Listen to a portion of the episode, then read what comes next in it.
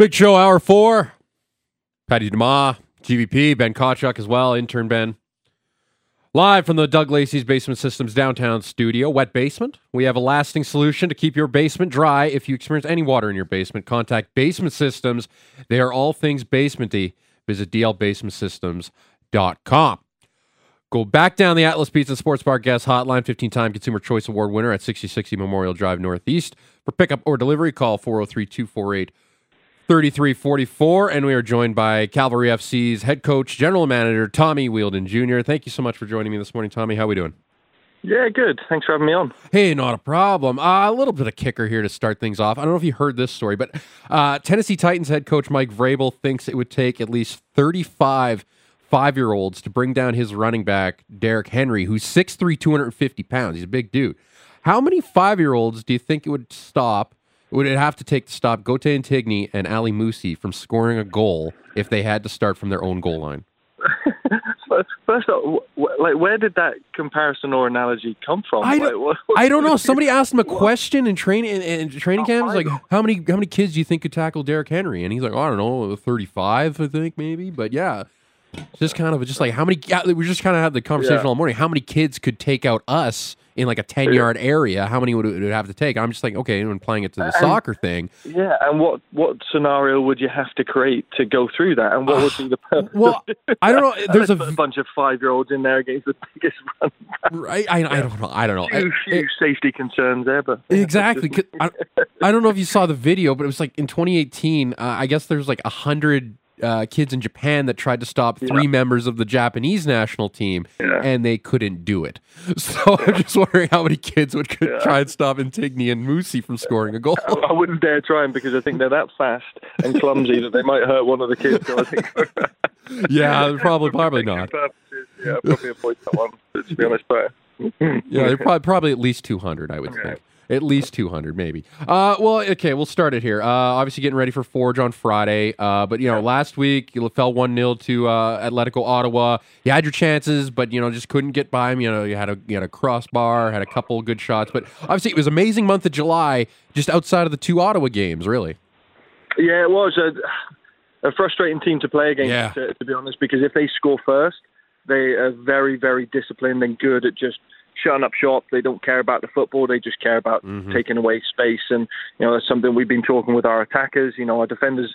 We, we've got to stay focused from minute one to minute ninety one, and our attackers then, you know, have to have the responsibility of trying to find a goal against them. Uh, fortunately, we've got another crack at it on September second. You know, last year they took ten points off us. This year mm-hmm. they've taken six, and we've taken three back. So we've got an opportunity to split that series. But other than that, I think July's been phenomenal. We went to the then first place team uh, Pacific. Uh, took points of them away from home. You know, we've got Forge coming into our house mm-hmm. on uh, Friday, which I think is always a cracking game. I think this time last year we beat them 2 1 in injury time. Um, these are the games you relish. I know that our fans love them. I know our players rise to the challenge, and this is what we want to be in. I think it's probably the tightest league title race uh, we've seen in yeah. the last five years. Um, and we're happy to put our names in the hat. And I think on our day, we didn't beat anyone. But yeah, we had a good month of July. We're now in the conversation where I think at first there was a few doubters, and um, I think we're showing the quality that we've got that we can uh, compete with the best. Well, I'm, I'm, glad you mentioned this the the tightness in the table overall. Like five points separating York to Pacific. You guys are two points back. Just and like, like you said, this is you've never seen this happen in the league. Really, in the five years, it's never been this close this late in the season. No, it hasn't, and I think the league is getting better. Yeah. I think the coaching and and and, and the organisation. You're seeing teams with two different formations in possession of ball. You're seeing different pressing structures. Um, there's a lot more tactical nuances. I think everybody's maximising their salary cap really, really well. Uh, I think players are wanting to to come back. I mean, you're seeing Willie Akio come back to league mm-hmm. with us. Mm-hmm. Alejandro Diaz go to Vancouver FC. Uh, you're seeing a lot of quality players coming into the league. Manjrekar James, a Canadian international. Doneil Henry, you know, was yep. you know, previous part of the Canadian national team coming into league. So I think now the quality's out there. I think the coverage we get, I think we're establishing ourselves as a really good tier one uh, domestic league. Um, I think it creates so many good opportunities for young players, as we've seen with the ones that we're signing and, and moving forward as well. So yeah, it's uh, it's turned into a really good league.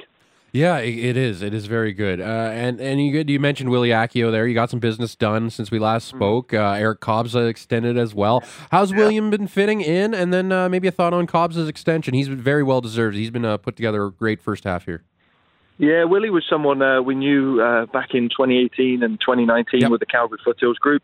Um, he went on had a really good NCAA career. You know, Valour picked him up, and then you know he was always a bit of a curse playing against us because he's got that just unbelievable pace. He's a sniper in front of net. Um, but his, his work rate is, is terrific. You know, he's uh, he's had the year in Scotland. Mm-hmm. Um, you know, manager doesn't really fancy him and, and was looking to to loan him out or move him on. And we swooped in. Unfortunately, he agreed to come back home with us. Um, I think there's still a massive upside for him. He's going to be very, very exciting for us. Uh, we're just getting him back to game fitness. Uh, but he's fitting in great. You know, he's a great character around the locker room. Got this big smile. There's a good mm-hmm. energy about him. But yeah, we feel we've uh, we've clicked the upgrade button in signing him, and and in young Eryk Kobza, uh, it's great. You know, that's a wonderful part of the job that I do, especially with the general manager's hat, is to see young players. He's come out of the University of Calgary. Yep. Uh, they did a great job in him and, and playing him in different positions. So for us, he's Mr. Versatile because he can play in midfield, he can play at the back. Um, he's very good with the ball. He's an intelligent guy. You know that shows his, his, his not only his football IQ but his IQ as a person in general. Um, and he's earned the minutes, right? You know, doesn't matter if you sign a U Sports contract or you're our top earner. Once the uh, once the contract and the ink is dry, you know, we picked the best team to go out there, and he's showed up week mm. in, week out, and uh, he's he's he's got a lot of minutes. So uh, credit to him. How's the uh, the health of the group right now? I know uh, Sham Sham came back. I believe Callum Montgomery was getting closer as well, and I know you, Mayor Myer Bevan just missed this last mm-hmm. one because of suspension, but he, will yeah. be back here. But how's how's the health heading into uh, heading into Friday? Do you know what? It's probably the fittest we we've been. It's Good. only Roberto Alarcón wow. Uh, you know, a few weeks away from uh, returning because he had a grade two hamstring tear. Mm-hmm. Um, everyone else is is uh, fit and available for selection. So, you know, Callum Montgomery is now chomping at the bit to try yeah. and get back in. But we've been in such a good run of form. Shamit Shomes, you know, coming off the bench and adding, he's dying to play. So mm-hmm. I think what what you're seeing is is credit to our medical team, but also um, the guys now that are playing well in front of them, are, you know, want to keep their place. So it's it's just raised the, the, the tempo of the group. Uh, talk to me a little bit about this. Uh, your opponent next uh, with Forge. They're coming on. A, they're coming in pretty hot here. Only one loss in their last five, uh, right, last six matches, I should say. Uh, but this is a this is a team that I know. I know in the, here in the stands and whatnot. I know this is a this is a game. Maybe it feels there's a little bit more uh, on the line here. I know you you you won all opponents the same, but it feels like there's a little bit more into the game when when Forge come through, eh? Yeah, of course there is. I mean, you look at it, it's, it's dated back from year one, and I think these rivalries happen organically. But I mean, they're the three-time North Shield champions, yep. so they've taken what we felt, you know, was ours, but they've earned it. So we have to give them credit for it, and we have to be hungry enough to come in as a contender and and knock them off their perch. And I think uh, there's only one team that's done that so far. That's Pacific, but mm-hmm. you know now there's two two titles on the line. There's the league title and there's the North Shield title. Yep. So you know there's going to be another winner here this year. But like with any of them, you got to go through Forge. So you know they do come to our house. I think you know it's a, it's an interesting place for them to play um, because our fans make it very very hard, mm-hmm. and uh, it, it, motivates our players to uh, to rise to that challenge. But love playing them. They're a terrific side. I think Bobby Smirniotis has done a great job in, in the game of yep. uh, Canada football.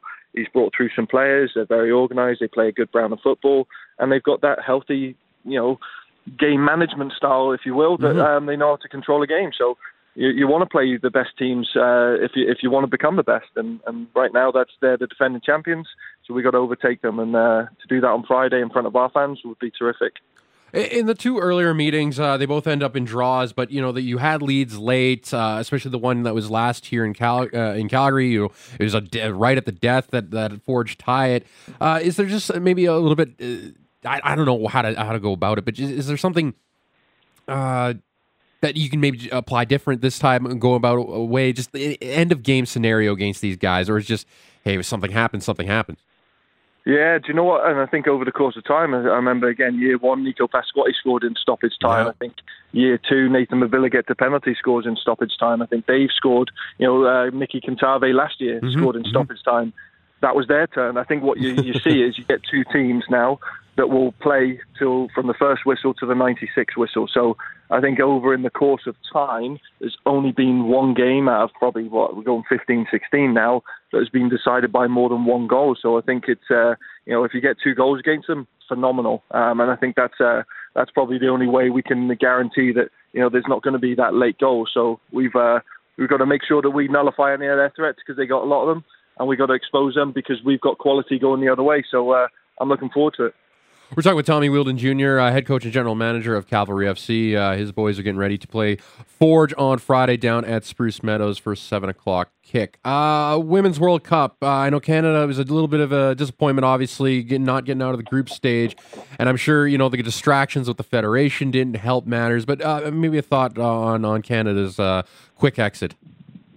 Well, it's interesting because you saw today Brazil, who also yeah. have a very good side, you know, yeah. tied 0-0 with Jamaica. It's you know, World Cups are hard, tournaments are hard because mm-hmm. sometimes you need that little bit of luck. You know, let's say, you know, had Christine Sinclair scored that penalty in yep. the first game, they win 1 0, and then we're talking about, oh, two wins out of three. Yep. You know, they lost to the host because they're a terrific side. You get it. And the narrative changes. I think, yeah, we we can talk about disagreements with the federation, but there's still players mm-hmm. there. There's still quality players there. Sometimes in tournaments, and you look when Canada women's won the Olympics, won it on penalty shootout. You know, that's that's the biggest lottery going. So tournaments require a little bit of luck, yep. a little bit of fortune, and sometimes it's better to be lucky than good. And I think this time they have been a bit unfortunate.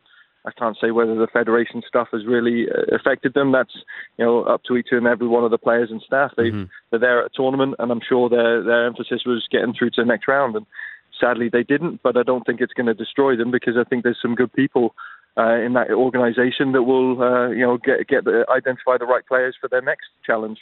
Yeah, it, it is. Uh, it is a very good group uh, for sure. Uh, and Christine, obviously, this this probably is her last World Cup for Canada. We'll see what happens with uh, with them in the Olympic qualifiers later in the fall with Jamaica. See if she goes to Paris next year to defend the gold. But maybe just a thought on Christine and what she's meant to not only Canada soccer, but just the whole game in general, especially the women's game. I, I think the, the game in general, as you said, like when the World Cup came through here in Canada, Women's World Cup, you know, you've seen more Sinclair jerseys yep. than you did of any other of the the, the male one. Now, mm-hmm. I mean, now the men's have got to the World Cup, you see a few more of the Alfonso Davies or Jonathan David or Kyle Larins, yeah. but you've seen Sinclair jerseys everywhere. She's epitomised what Canada soccer's been about, and to go there and now be Olympic champion, what a great legacy! I mean, she played at six World Cups, so she's done everything in her power and more to grow the game in this country. And I think even now she's trying to push as well for the Women's Professional League, and I applaud her because she's been a trailblazer for this country, uh, not just for the females. I think for the males, yep. there's a lot of respect for what she's done in the game, and um, you know I've been fortunate enough to to meet with her and, and work on a camp, and she's as humble as they come. But her, her quality on the pitch has been exceptional, and I'm sure she's inspired a lot for the next generation. Yeah, and I'm sure she'll, she will be involved in for sure in that, that next women's professional league that's uh, set to get underway here in the next couple of years or so. And just the women's game overall, like the tournament this year, seeing a lot more parity. You mentioned Brazil goes out. I know, know the Italian women aren't aren't maybe as up there as as the men maybe are, but they get ousted by South Africa, and you see South Africa and Jamaica go through. This tournament feels like out of all like really since they've expanded it to 24 now they're at 32 but just feels like this is the most wide open tournament that they've had that the us it might not just be theirs always yeah, and it's sort you know, uh, player and teams are cyclical, right? You've got to have a. You know, I always think in every team you've got to have three age groups. You have got to have your senior players that drive you on, give you experience. You've got to have your your players in your prime from you know that you know 27 through to 23 type of bracket, mm-hmm. and then you've got to have your young next generation that are coming through um, that can help carry the torch onward. So you move up in these three tiers. Uh, and I think may, maybe what you're seeing with, with, with Canada and the US right now is there's probably two groups out of the three.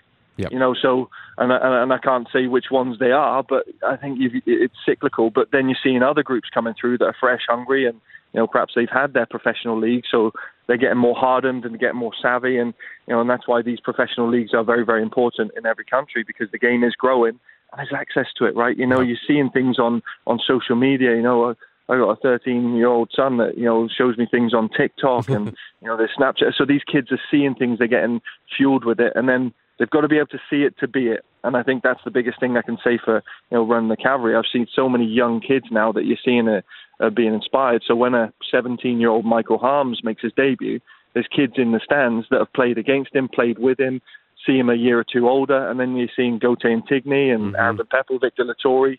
People can now draw a straight line to success and go, Well, they've done it, and they played for in the CMSA, and then they played for Alberta Soccer, and then they played for the Cavalry. You know, that's that's how pathways work.